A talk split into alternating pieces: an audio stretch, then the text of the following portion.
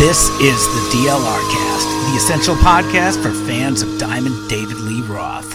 All right, folks, welcome back once again to the show that rarely never seems to end, and that's the DLR Cast, the only podcast by and for fans of the mighty Diamond One, Diamond David Lee Roth. As always, I'm Steve, along with my good friend here, the dangerous Darren Paltrowitz. Darren, it's been a couple weeks, and uh, great to see you again. Great to be talking all things Dave. As always, we've got a, some interesting things going on. How you been?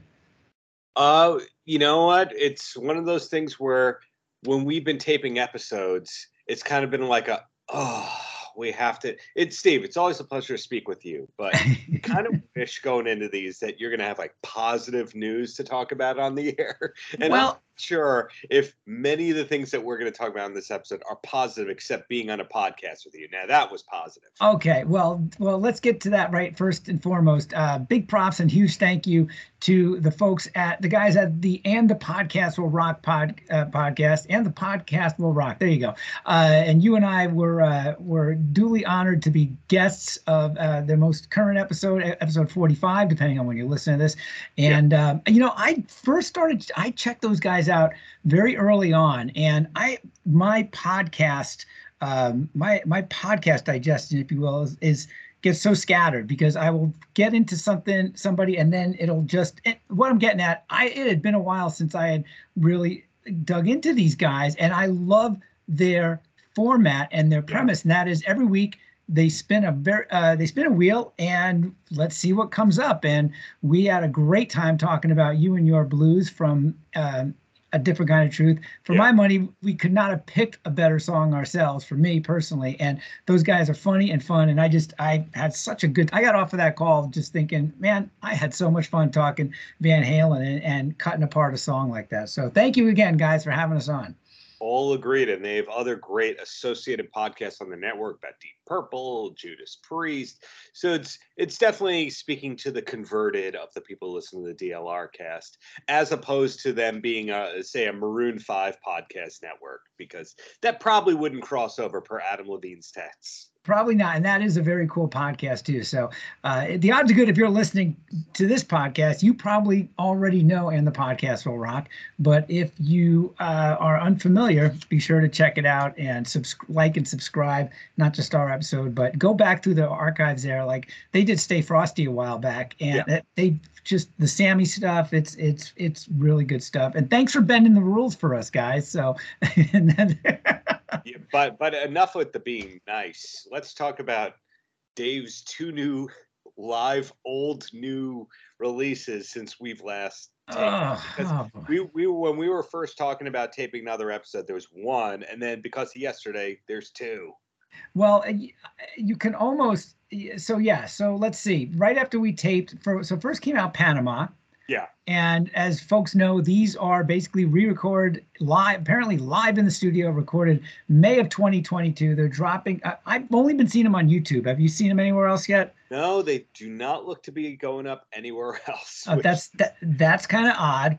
So yeah, so no, so yeah, so I've been traveling. We've both been really busy, and as usual, as soon as we get off, finish an episode within 48 hours or more, a little bit within a couple days, another track drops. It seems. So first came Panama. We went, eh, all right. I think we were all puzzled, and we talked about this in the last episode.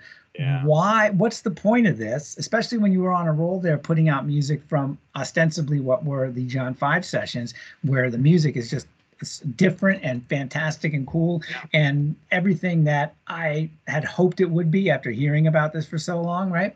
Uh, five tracks from that those sessions came out. So all of a sudden, Panama gets dropped, and then a little less than two weeks ago, Ain't Talking About Love comes out. And then two days ago, Dance the Night Away comes out. Yeah.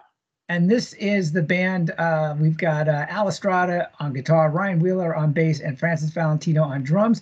Re- says it's recorded by Tom Sorowski, and uh, it drops on YouTube, nowhere else. And so I guess number one, listen, I'm, I'm not going to necessarily critique it. Does Dave sound good? Sure, he sounds fine. Does it uh. sound? Does he? Is he sound? Does it sound anywhere close to the original? No. No, Over- I, am gonna I'm gonna interrupt you, and I'm gonna say this dance the night away is not great because there's a high note in just about every line of the song, and he doesn't hit him that he doesn't hit. So you go like, so why did you do this song for these sessions? Isn't there a song that you could talk more a little through, like "Beautiful Girls," which he was known to talk through? It's not a good look. As great. What's the first thing you did? Um, what's the first thing that you thought of the moment that first verse started coming? Is he going to hit that high squeal, live wire, right? Right? Yeah. You didn't expect him to, and he didn't. And you know, he there, he and he has been doing this live for decades. He messes around with the melody a little bit, which I don't quibble with at all. But I guess again, I get back to what's the point of doing this? It's it's Yeah. it's not going to make anybody forget of the classic stuff, and maybe that's not the point at all. But again, if you ever want to make a comparison between where you are now and what you were, well, re-record all the great stuff that made that put your legend on the map. Now, having said all that, go into the comments.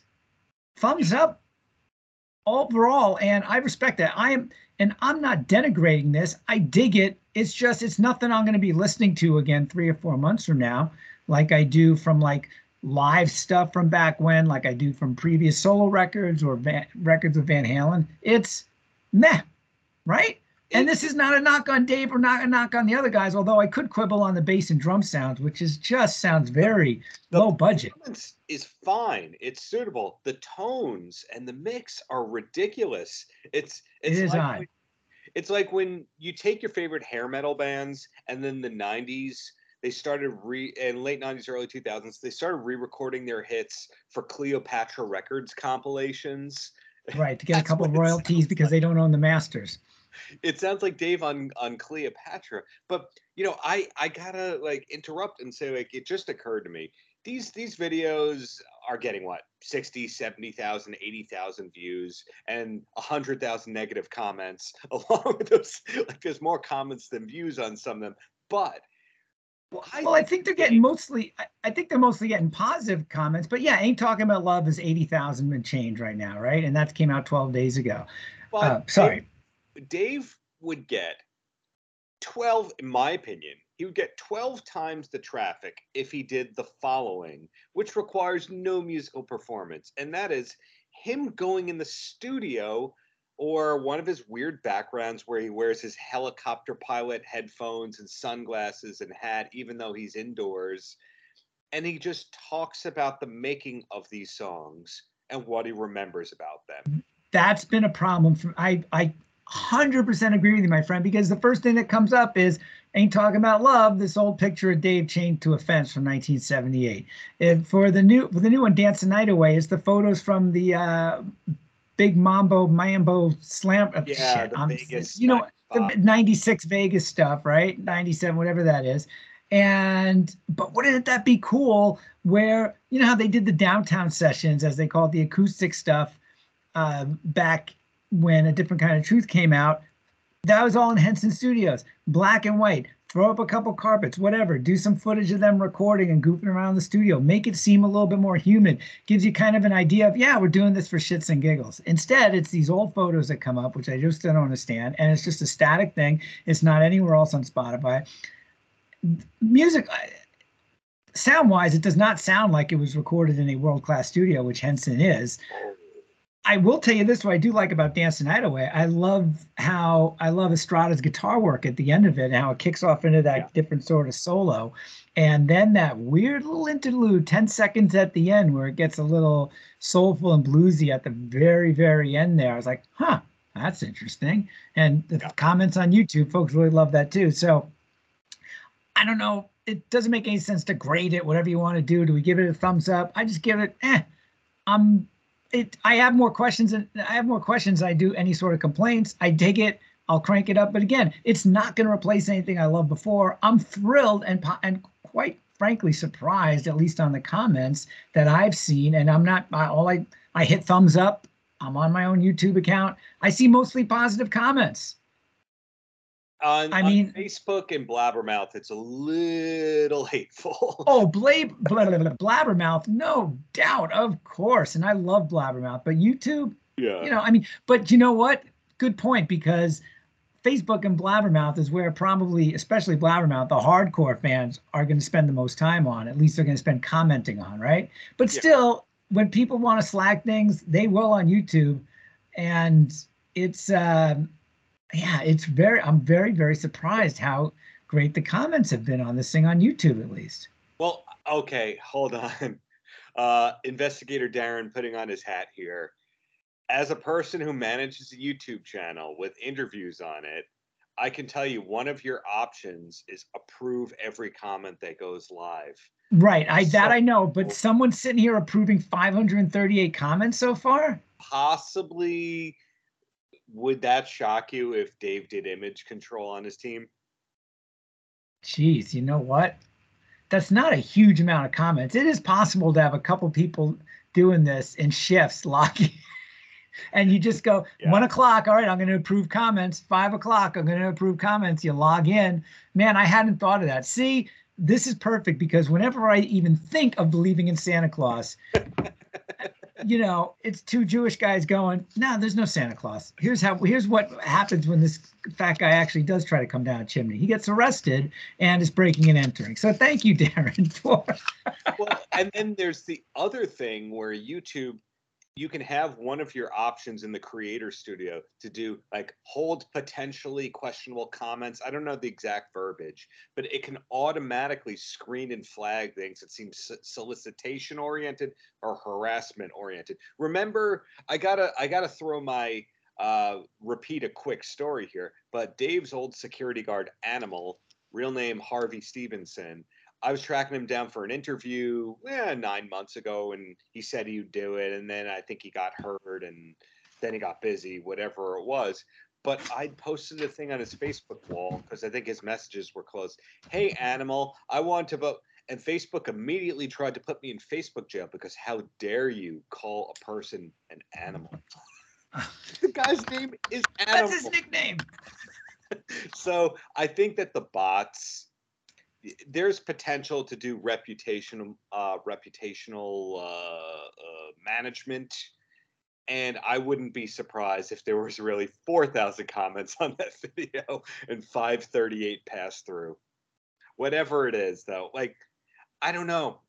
Well I, the more i scroll down i don't see a single negative comment. And uh, i'm gonna if i had to take that bet i'd say they're policing the comments on youtube.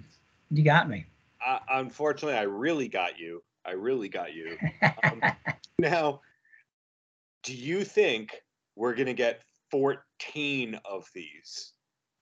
Uh, my first thought is I hope not, because time is time is a finite thing, my friend. I want to hear other stuff. I want to hear the rest of the John Five songs. I want to hear whatever else he may be goofing around. I want to hear I want to hear a bunch of covers from the last 25 years. I want to hear Baker yeah. Street in all its glory on Spotify. I want to be able to take make a David Lee Roth cover playlist of my own design because the rest of them are all on Spotify because he finally posts them all up there. I want Shine a Little Love from ELO. I want uh you know plasticine plasticine styrofoam broken trailer park chair whatever the fuck you know what i mean yeah. i want the stuff i i want all the whatever finished versions, the odds and ends that came out under the different videos for the Roth comic thing.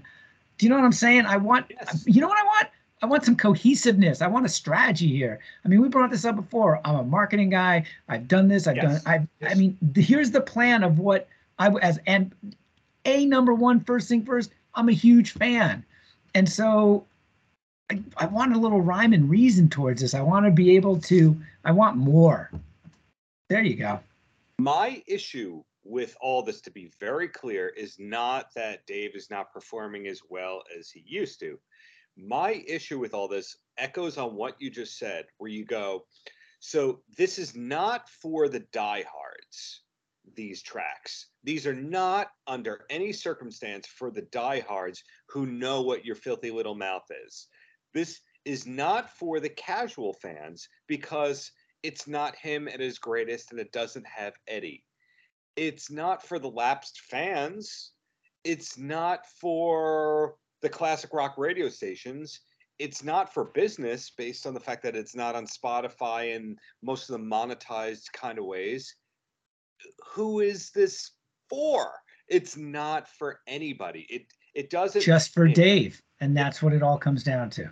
Now, I would have no problem with it being just for Dave if he was issuing comments or videos or some accompanying content and or some kind of an overview plan to what this was. If he now does he owe this to us? No, he is retired. But if he's not doing any of all this, then we have to guess. And I don't mean in the fun mystique David Bowie kind of way. I mean in the New York style, like, what is this? I I don't ugh. One more of these, I'm done. One of those kinds of of ways. Because if you think about it, if he did the 14 songs and the two hours, and you go, okay, so so jump is gonna come. Jump. Um, that's a course he can't sing. it and you got to go like well what are the songs dave can sing because you remember there's some some tours or some dates when he wasn't doing hot for teacher and then you think about the vocals and go like oh he can't sing that yankee rose he can't sing that we heard the the and part in this long rant here mike musselman in his interview said that roth told him oh i only do that song on the 4th of july i was recently listening to an early 2000s show that roth did live he couldn't do Yankee Rose then. He could do everything. He couldn't do Yankee Rose. So he hence him learning to work around in certain songs he could fake. But oh, Steve, help me out here. yeah, again, I don't understand. I don't know what the point is to this, other than hey, I'm proud of this. Throw it out there. What the hell? And I guess right now we've gotten basically one track a week for the last three weeks. We we've gotten that, and you know, normally you'd go, well, it's not like anything is happening in Van Halen world for him to talk about, and it's the opposite. Um, like for example, the the park dedication in Pasadena. Oh right, right. Okay. Um, the rumor from reliable sources, because this was taken down after the fact, was that Dave showed up the night before the ceremony and got a tour. Um, so no photos of him that are publicly out there. The the rumor I heard was that Van Halen news desk or, or the mayor's office, one of them had written a post about it and was asked to take it down. I remember you had mentioned that I think in a previous episode. Yeah. Okay, wouldn't you think that maybe it's a good look on any level? The fact that if he just gave his thumbs up at the park and said, so honored that this happened, so many memories here in Pasadena, because David Lee Roth still lives in Pasadena. It's his damn town. It's funny because maybe he doesn't want to overshadow the whole thing, but it's never stopped him from doing stuff before. Yeah, so then zero members of Van Halen were at that park dedication. Great work, you guys. I'm sure you were all super busy on a Sunday morning, or you couldn't go to the city and go, hey, how about we do it this time instead when we're all in town? Yeah, they, yeah, Alex is super busy. Come on, he could wear his sunglasses. It's fine. So, so you got that. Then you got um, Steve. Do you watch the show Cobra Kai? You're you're you're probably I, too too I do I I do not. I everybody tell my, numerous people have told me I should, but there's just only so much time in the day. It's much better than you think it would be. If you went, ah, kid in the '80s, uh, that, that was a kids movie. No, it, it's got really, really smart moments to it. There's a full song usage of Unchained in season five. Like, there's a whole montage to Unchained, except they cut out the uh, "Come on, Dave, give me a break" part. Like, it kind of mutes a little bit a whole mm-hmm. song usage in a cool, modern, popular TV show. Has Van Halen or Dave tweeted about this? No. No. Okay. Of course not. Steve, what is the new song by the Red Hot Chili Peppers called? And uh, again, I don't, I don't assume you like the Chili Peppers these days. I've never been a big Chili Peppers fan. I mean, I respect them; they're great, all great musicians. They just never, um, they just never really floated my boat in a big way. And yeah, basically, if I, I get I get a twitch in my eye every time I hear onto the end of the bridge. I hear you on that end, but the new single by the Red Hot Chili Peppers is called Eddie, and it's about Eddie Van Halen and Van Halen. How many tweets have there been about this from Van Halen or David Lee Roth? As far I, as I'm aware, it's zero. No, exactly.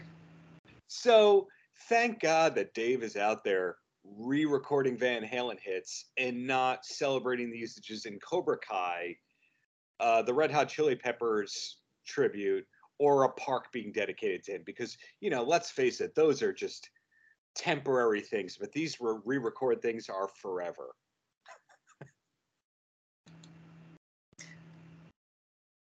I you're speechless. I am. I mean, it's eh, listen. These sorts of mysteries are are the fuel for this podcast, right? I mean, we.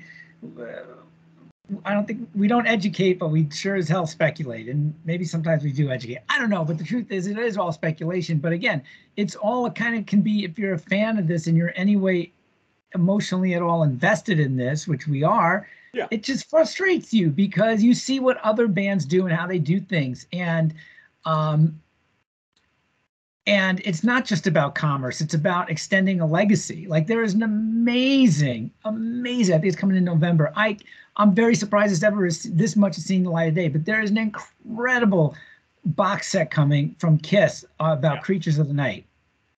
Unbelievable. Are you kidding me? This is that's fantastic. I mean, the band has always held up that record as a high point, as a big thing, but I'm there's so many bonus tracks. There's so many extras. I mean, yeah. we know the stuff is there. They the soundboard tapes. You know, I bring up Kiss a lot to it.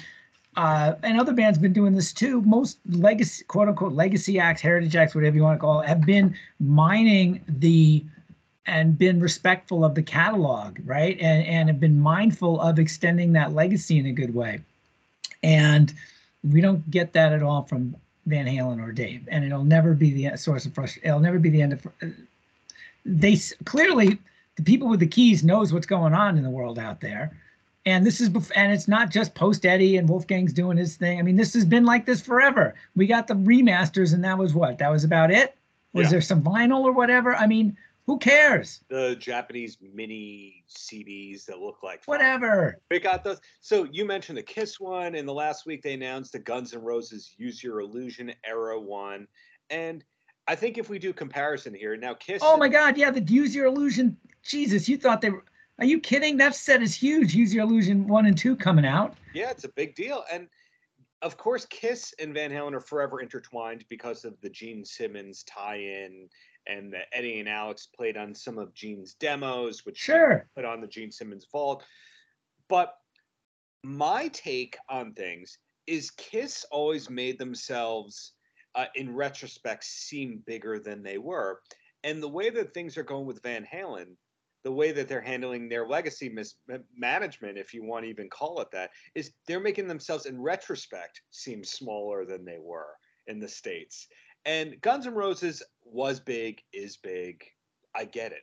But it's kind of like Kiss should Van Halen should just hire uh, Gene Simmons to do its legacy management, and or somebody, Doc McGhee, somebody who could just fix this whole thing. Because I really do fear that nobody's going to be talking about Van Halen in in a good way in 10 to 15 years. And by that I mean when people talk about, hey, I loved the 80s, I loved Living on a Prayer and Don't Stop Believing, they've trumped up these songs to being the songs of the 80s.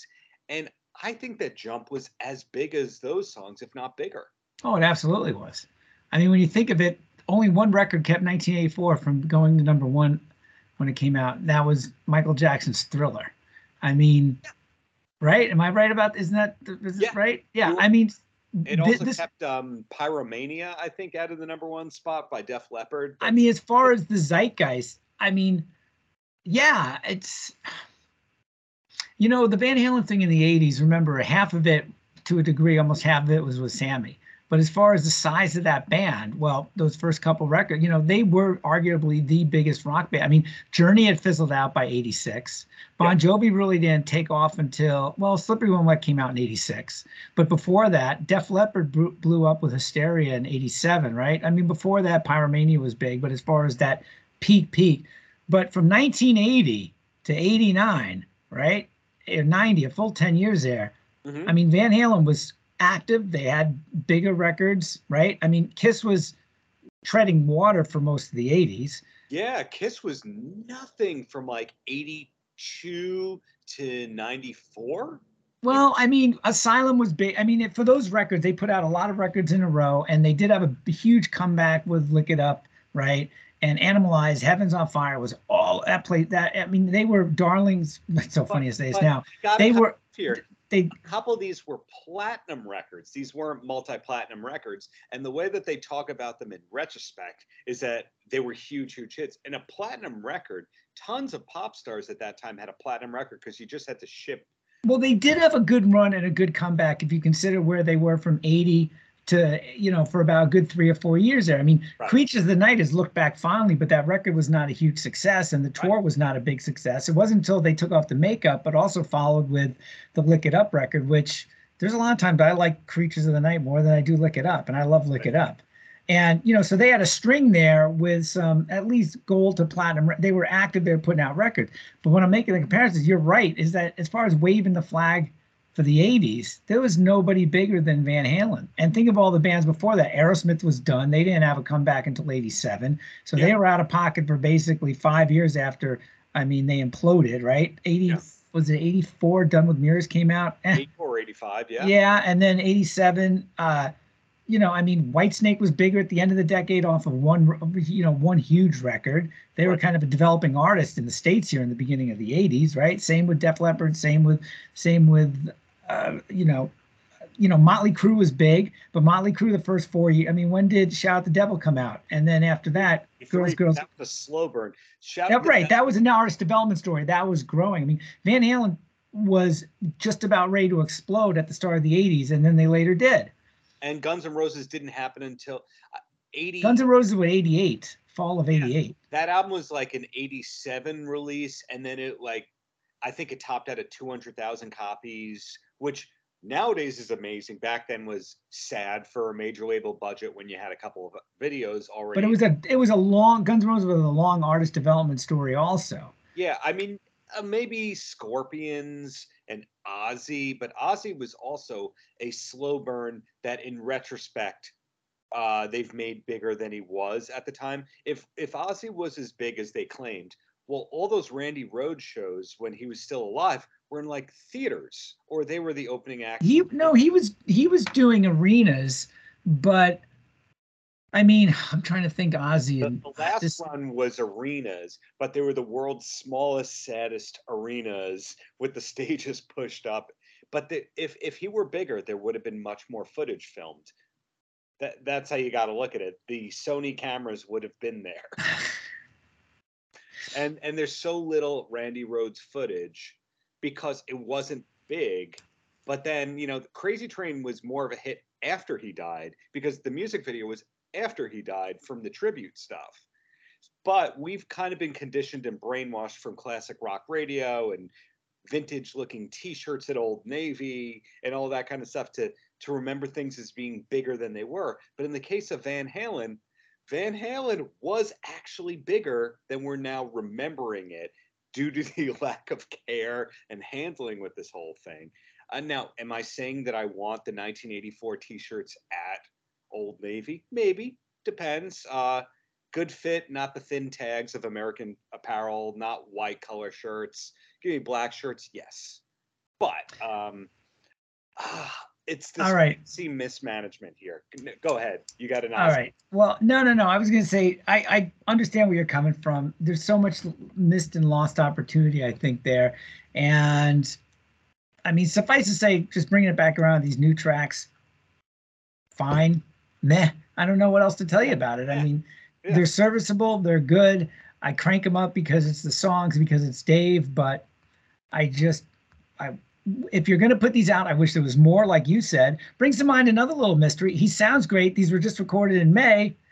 Is is, is he still retired? How come he's how come these, this isn't going on the road? Oh, how come he's not opening for somebody? We know he, we know he looks good. We saw the thing at LAX a couple, and we and we know from that insider from a, that podcast a couple months ago, he's in good health.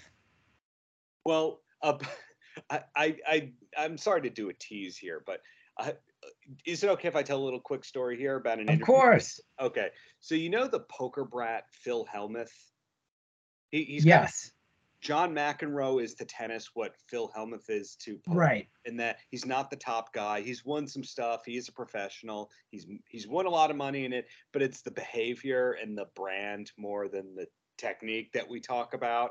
Well, I was interviewing Phil Hellmuth because this energy drink company goes to me like, uh, "Do you want to talk to this celebrity? He endorses it. Yeah, sure. Okay, just work in one or two questions, and then you can ask whatever you want. Okay, cool." So I'm I'm hitting it off with Phil Hellmuth, and I kind of did a recap of our conversation where I go, "So what I'm picking up here is, you know, you've done this many books, and you got this coming up, and you're doing well, and these are your endorsements, and things are great. You're doing great stuff all the time." And he goes, "Yeah," and then he starts talking about all the cool stuff he's doing and been doing, and he goes, "So." You know, my friend had his big birthday party outside of the country, and you know he had Cardi B there, and he had Coolio there, and it was just this best time. It was back in May, and I go, wait, wait, Phil, did David Lee Roth perform at this birthday party? It goes, uh, uh, I cannot confirm nor deny this. I went, Well- did so Roth played? so ultimately, I then spent about five hours that day researching, and I ultimately figured out that Roth did play at that birthday party with Cardi B and Coolio. Now, now that I hear that and you hear that, that means that Roth did what? 30 minutes, eight songs. Yeah. I don't think he's doing a three hour set. Or maybe, or maybe 14 songs. So he did play at that party. I did figure out whose party it is, but I'm I'm giving that person another week or so to get back to me before I feel comfortably saying it. But I'll just say this: everyone at that party, here's why we don't know anything about it. Everyone to attend that party signed an NDA. Of course they did and left their cameras, their phones at the door. But So- it wasn't Roth's NDA. It was the party host's NDA.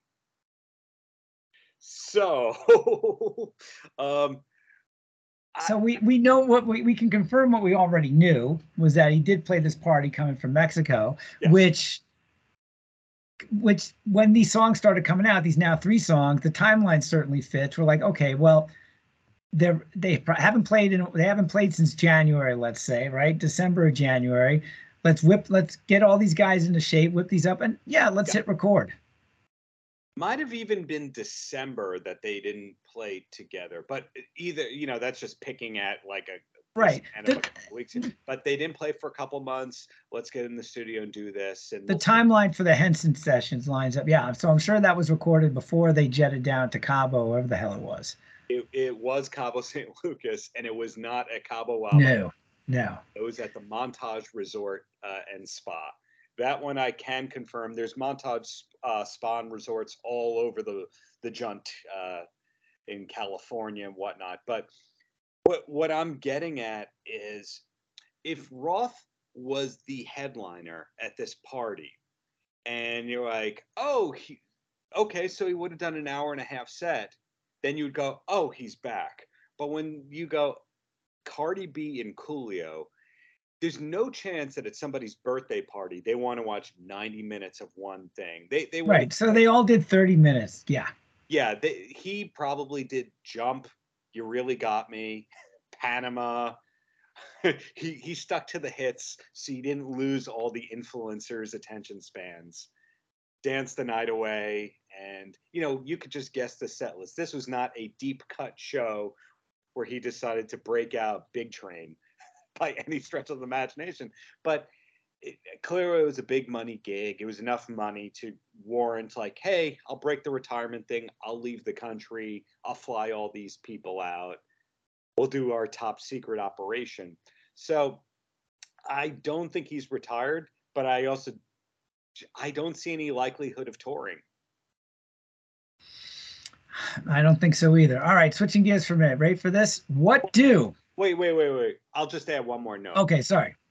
Which one of our listeners wants to send a fake six hundred fifty thousand dollar offer in to Team Dave for a birthday party and see if you get? a- It can't be fake.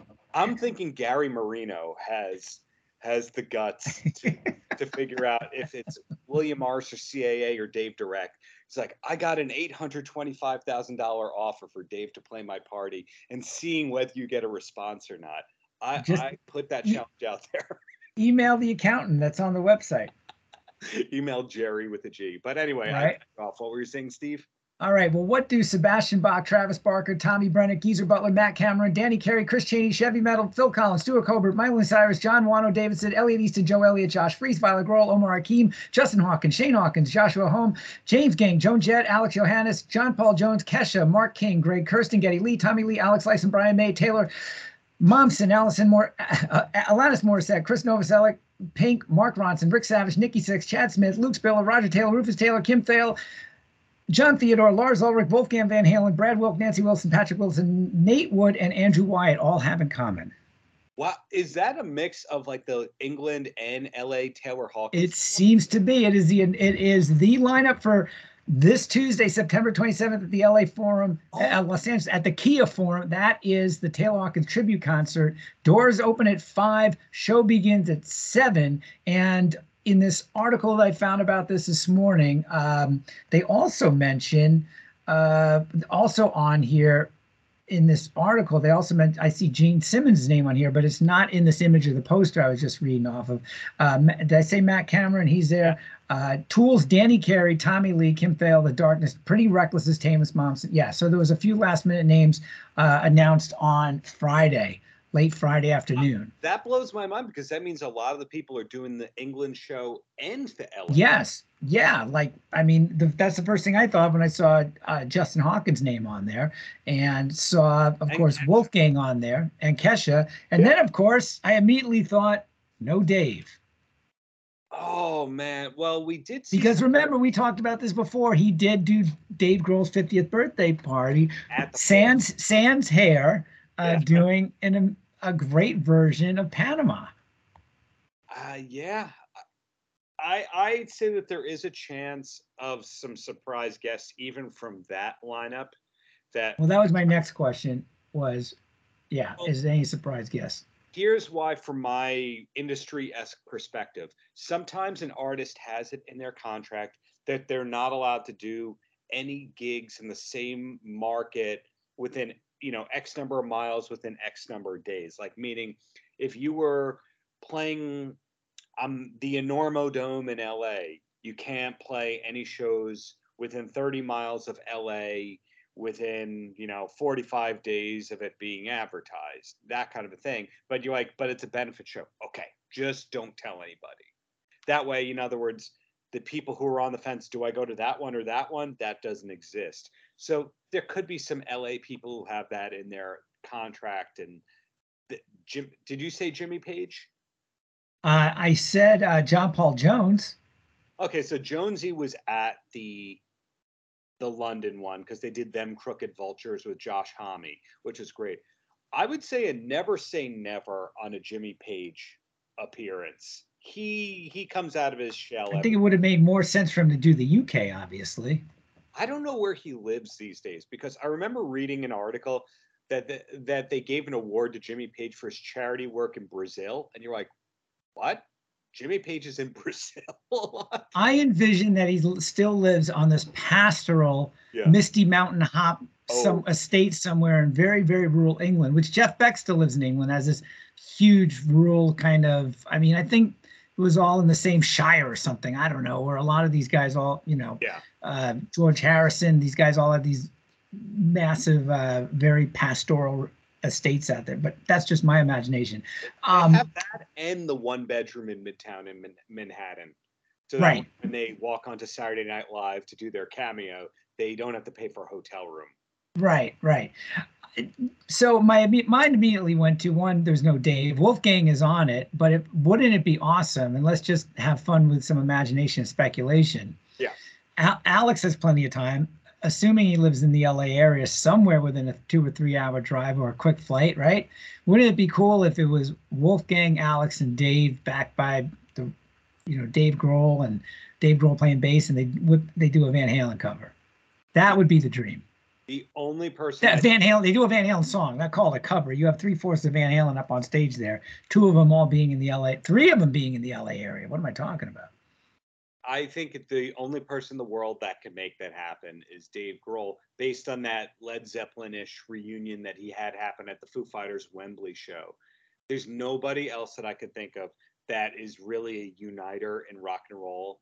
Now, granted, there are Dave Grohl detractors. There, talk to Louise Post from Veruca Salt and Courtney Love and, and oh yeah, Dave's first wife and like there are some people that don't like Dave Grohl, but there's not a lot of them. To the majority of people, he the majority of the people, if he picks up the phone, if yeah. you get a call, man, I really want you to be a part of this. You're gonna go. I'll be there yesterday. How many people can get together? Miley Cyrus, Kesha, The Pretenders Lars Ulrich, Brian Johnson, you know, you're talking about 50, 60 years in age gap right there that you can just unite with ease. John Paul Jones doesn't get out of bed for just anybody.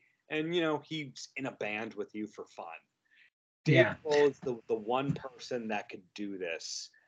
You know, what's interesting I mean, clearly this is, and if you know anything about Taylor Hawkins, you know this these bills are this is his record collection, right? Yeah. So while I'm not surprised that Sebastian Bach is on it, I guess I am kind of surprised he's on it, right? Elliot Easton, is there going to be a Cars song they're going to cover there? Uh, uh, you've got a couple guys from Def Leppard in there. You got Stuart Copeland. It's a really interesting mix, right? As far as especially with some of the, um, I mean, we know he's a he was a huge Queen fan. I'm a little bummed out because there's also a huge Cheap Trick fan that Rick Nielsen isn't showing up there anywhere or Robin Zander. But I mean, if you're going to pull Sebastian Bach, who the majority of rock fans at like the Foo Fighter probably won't know who he is. Well, but there's actually a small Young, connection with Sebastian Bach that I don't think that 99% of people would ever pick up on. If if I can sidebar and interrupt. Yeah, right. Okay, the new Skid Row album, which does not have Sebastian Bach on it, is right. by Nick Raskulinecz. Nick Raskulinecz did a few of the key Foo Fighters records. And okay. he almost did. I'm not going to say it was a charity case, but I interviewed Dave Snake Sabo from Skid Row. And it was like Nick Raskulinecz met Rachel and her snake at a party. It's like, I want to do a Skid Row record. I love Skid Row. We need a classic form, return to form. Nick Raskulinecz and Dave Grohl are super close. Like it's not okay. Just, I produce your album, I go away. It was a we are close. And as a result of him doing those Foo Fighters records, Nick then did Alice in Chains, Stone Sour, all these big records. So I think that Nick is the connector to Sebastian Bach or that world in some way. It's uh, yeah, it's interesting as I look more here because there'll be a Rush song. You've got Geddy Lee and Alex Lifeson on the bill. Oh. There'll be a there'll be a Motley Crue song because you got Nikki Sixx and Tommy Lee, right? No Vince Neil making an appearance. No Mick Mars. You've got you'll you'll have a Def Leppard song, I'm sure. Uh, Phil Collen and Joe Elliott are, and Rick Savage are are a part of this. I'm assuming you might have a Black Sabbath song. You got Geezer Butler. Curiously, there's no Ozzy on the bill. Maybe he could be a special guest coming out. Uh, Ozzy just put out a new record. The timing is good. He just did the uh, NFL thing, which they cut off after barely 30 seconds or whatever. And Grohl was on that. Do you remember that all the uh, Tony Iommi record that was like the Carlos Santana Supernatural record, where is each song was a different singer, frontman kind of person, and Grohl was on that one. But I think that album has been scrubbed from Spotify and it might be out of print. It was an early, maybe it was like a 2002 record. Um, you got Miley. I think, yeah, I vaguely remember that, but I don't. It didn't. Wasn't much more of a blip on my radar, which now I'm wondering yeah. why. Because I would have lo- loved to have checked that out more. Because I I dig digging deep into a lot of the Tony Iommi fronted Black Sabbath stuff that didn't have Dio, that didn't have Ozzy when it was kind of in the wilderness in the late '80s. But I and when he did when he did stuff with Glenn Hughes and non-Black Sabbath yeah. stuff and everything, so. But I think that Iommi should be in your category of British dudes on their Shire ranch. Oh, they- no doubt, no doubt. He's not in Cleveland. No. Um, you also, I'm really curious too because she's got, I think she's got a great voice, but I'm wondering if Miley Cyrus is going to belt out some rock tune with somebody and just, you know, coming out of that will go like, holy shit, that was my. Did you see who she played? You know what I mean? And yeah. and and she digs her rock music. Um, hey, Lars Ulrich. I'm sorry, I got to interrupt on Miley Cyrus. Her drummer and music director, Stacy Jones, who we had on an early podcast episode, he is one of the biggest Van Halen fans on the planet. Wait, American Hi-Fi, Stacy Jones. That's yeah, individual. He's been with Miley Cyrus since maybe 0, 05, 06. Yeah, he's a he's I love American Hi-Fi. Yeah, he, and he used to take drum lessons from Greg Bissonette. So crazy. Yeah.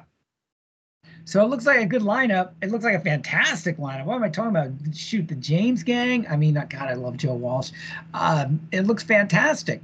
I'm just hoping that there's a spe- couple special guests to be, but there's nothing here in the in the press release. Nothing here. I'm looking at the Foo Fighters uh, Instagram announcer. Nothing here says special guest, additional special guests to be announced or anything like that. Music benefiting MusiCares and Music Support Tuesday, September 27th.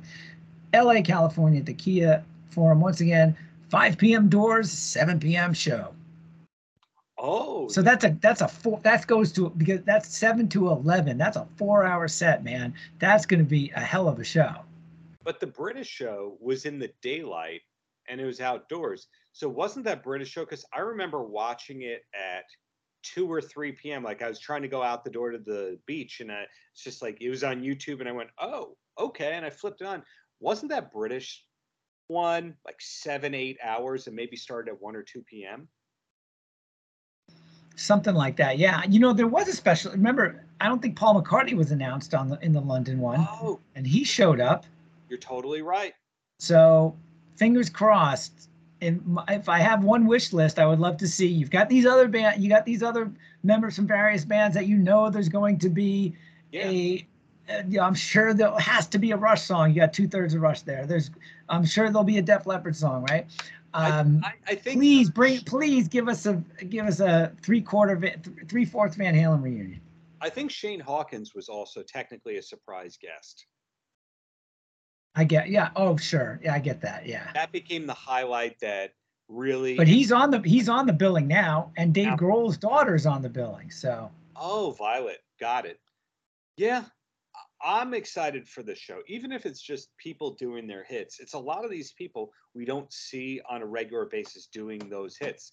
Like this will be the third time we see Alex Lifeson and Geddy Lee in a three or four month period because they also did the South Park tribute show and the London one plus this. So it's like, yeah, we've seen Getty and Alex. We didn't see them perform together for five, six years before this. right, right. Hmm. I'm excited for this show. When did you say it was again? Tuesday of all days, September twenty seventh. Oh, wow. Okay. So we're talking a few days from this recording. The next DLR cast, I think Yeah, have to talk about that. We're gonna have to talk about the status of my Sammy Hagar Q and A, which which is weird right now.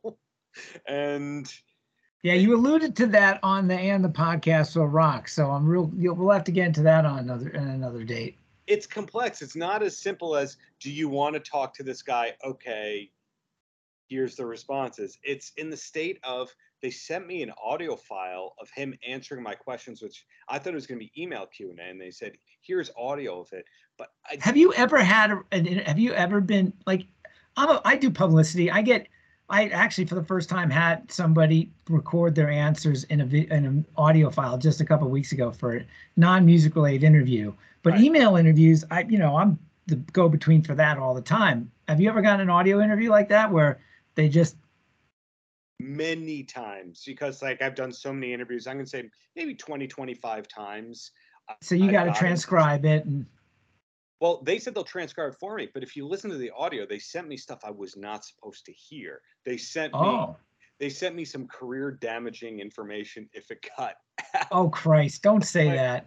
the way that you cannot run what he said and like expect to work again that like that kind of stuff it's not like he said anything hateful it's just like embarrassing stuff you should have cut out and i'm waiting to hear like well what can i use where are we at and i've had it for about two weeks now so and, and of course he skipped my two or three questions about van halen so It's about Yeah. 20 minutes of talk, and I'm I'm wondering if it's like four minutes of it is going to be okay. Well, hopefully we'll have an answer on the next episode.